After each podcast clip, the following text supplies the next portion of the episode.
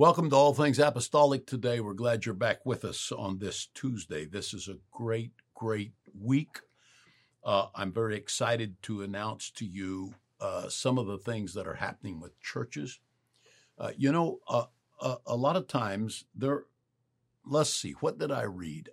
Uh, in America, the average attendance in all churches in America is estimated to be in the 70s each Sunday 75, 74, 76, they're in that area. Uh, I read about all of the apostolic Pentecostal churches to the best, I mean, that we could, uh, that researchers could find this out, and that the average attendancy was probably in the 80s 81, 85, 82, 83, 86, and in those areas.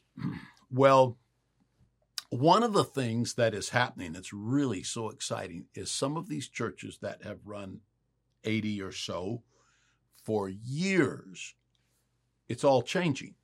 These churches are bursting with revival, and outstanding things are taking place in these churches. Now, one of the reasons we want to talk about this is that uh, if if your church is in this area and for years it has ran 80 or 90 or 70 or 100 and it feels like well that's just the town that I'm in or that's just the circumstances of the area that we live in it's been this way for years we don't see how it's ever going to change then we need to take another look. And I want to encourage you to take another look. One of the things we want to do here is see apostolic churches burst with revival. And I can give you scores of churches and their addresses and their pastors of churches that are bursting with revival. There is a revival, but there's things to learn about revival. And why do some churches have revival and other churches don't have revival? And what are the keys to this?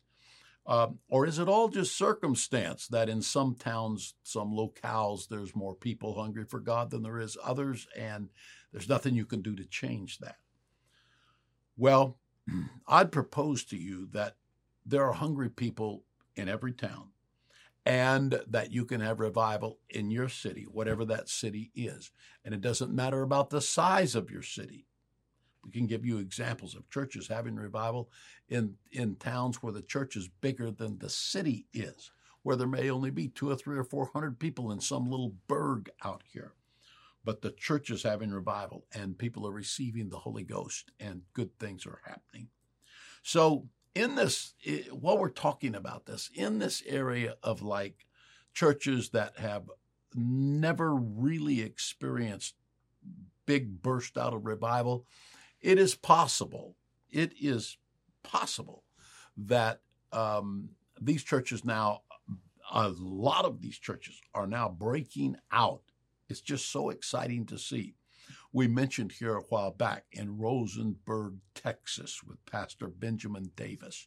The church there was pastored by a fine man, and for many years it ran in the 80s or so. At least that's about where it was. I understand when, when he took the church. Um, and uh, and and a good job was done. This is certainly no uh, dissing of anybody.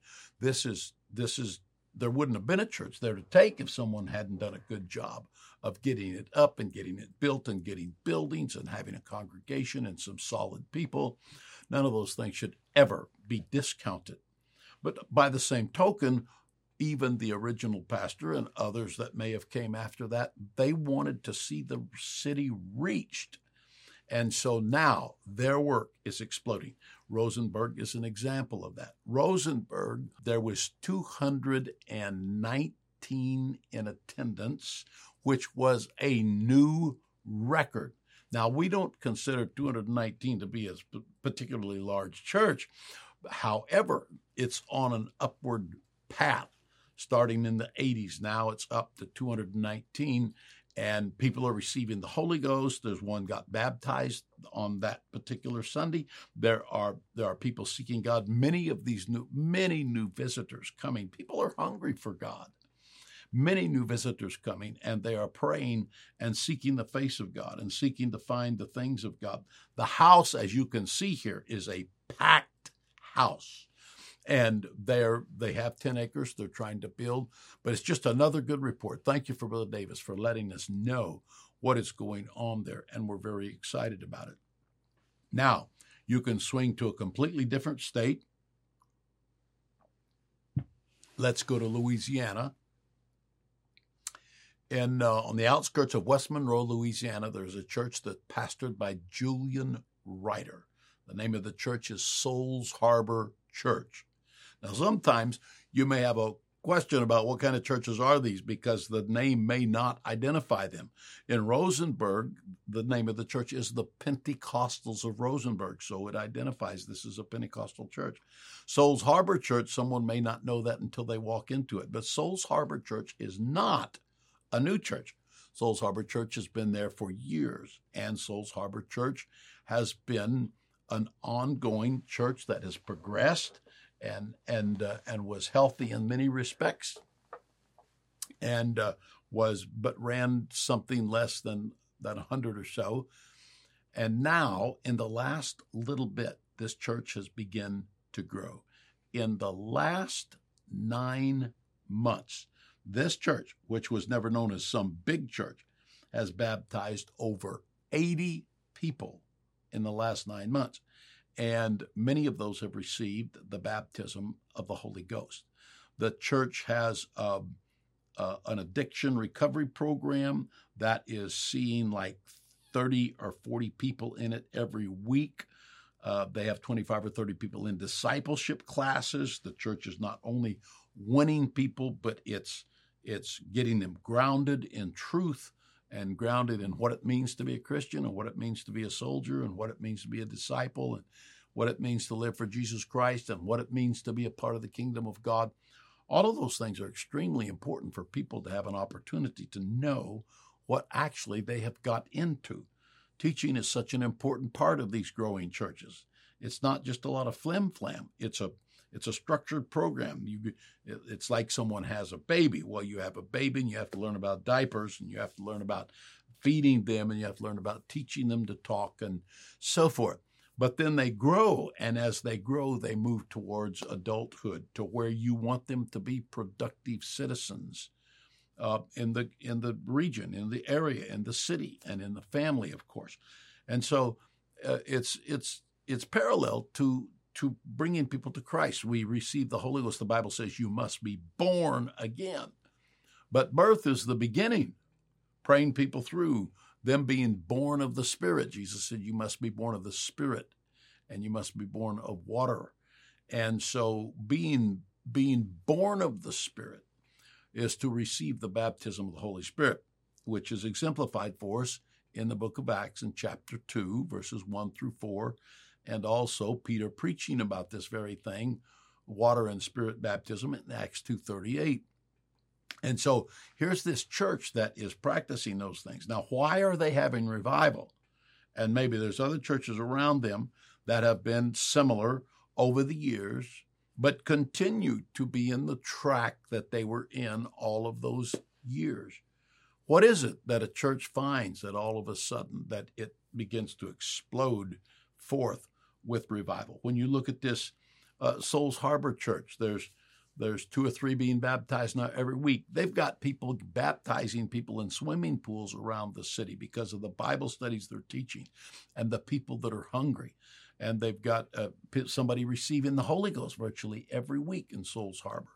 And Pastor Julian Ryder is doing a great job of leading them. So, what is it? What is it that this church has this? Well, I can tell you what it is it is leadership that has revelation about leading people into revival. These people understand that. Now, now, I would Julian Ryder is a Wilson University alumni alumnus, and he um, he understands some things that we talked about in classes, and that we and that we the dynamics of it was exemplified and we all attended places where the holy ghost was moving and and and learned concepts of of of how you open the door for the moving of the holy ghost.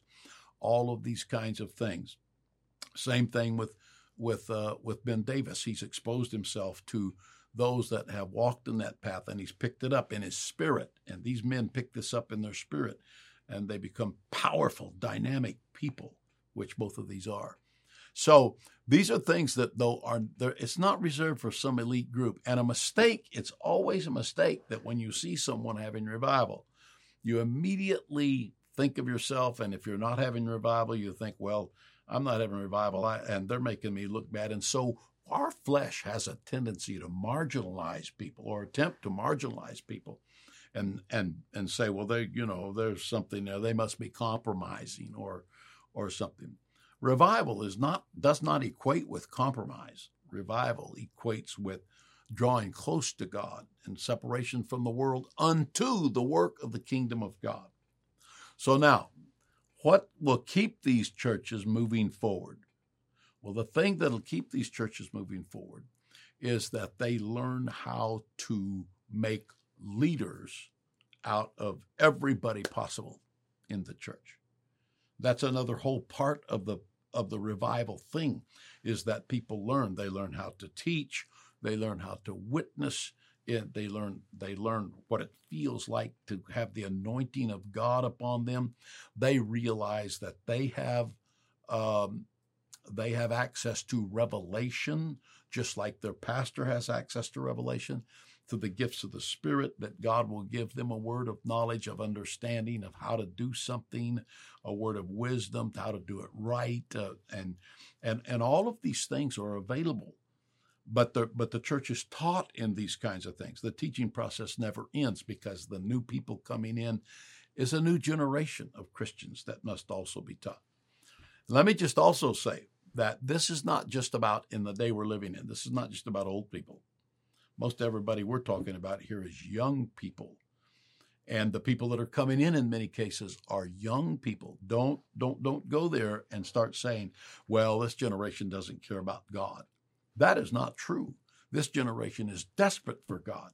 So how do we find the, the area that touches their heart and preach the word of God in such a way that it touches their heart and lets them that opens a door to them that they can see that here's what God has for them.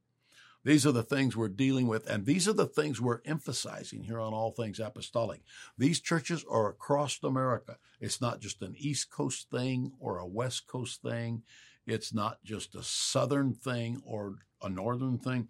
It's everywhere. There are churches in Washington, the state of Washington, who are having dynamic revival. There are churches in Florida that are having dynamic revival. There are churches in Middle America that are having dynamic revival. There are churches on the East and the West Coast that are having dynamic revival. Last Sunday, we just had three or four more receive the baptism of the Holy Ghost, and some powerful things take place in the service. These are things that God is doing. These are things that God wants you and me to be a part of. So now we'll be talking about more of these things. Tomorrow, tomorrow, we are going to go back and we're going to talk about what are the perceived weaknesses? We're talking about prophecy. We put this in when we can with all of the news that's coming in. But uh, what are the weaknesses in dispensations when we're in the subject of prophecy and, and the plan, the layout of the Bible, and, and how God has shown us what the future looks like. Um, and so dispensations is part of that. And unfortunately, in um, even in the apostolic movement, there are people who have found uh, weaknesses in the evangelical presentation of dispensations, which is making them throw the baby out with the bathwater and saying, well, dispensations is wrong because I can show you here where the teaching on dispensations does not match Scripture, to which I would 100% agree. But you are talking about an evangelical presentation of dispensation dispensations. You're not talking about an apostolic Pentecostal presentation because until now there's never been a theology developed about this from an apostolic Pentecostal standpoint. But now there is.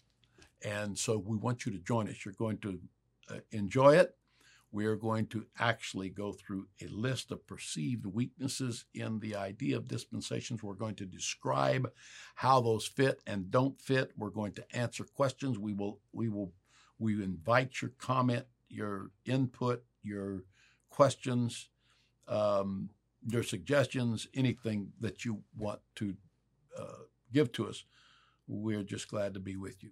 One of the things I want to say is, is that one of the reasons oftentimes we do not emphasize prophetic teaching is because people have used it to become so divisive. And it has actually divided people instead of bringing people together. This is something we want to prevent, we want to avoid. We don't want to divide people, we want to bring them together. But we don't want to bring them together in not in not presenting when there are false doctrines that are being taught that will have consequences that are negative. So, anyway, join us tomorrow. You're going to enjoy it, and we are going to have a good time.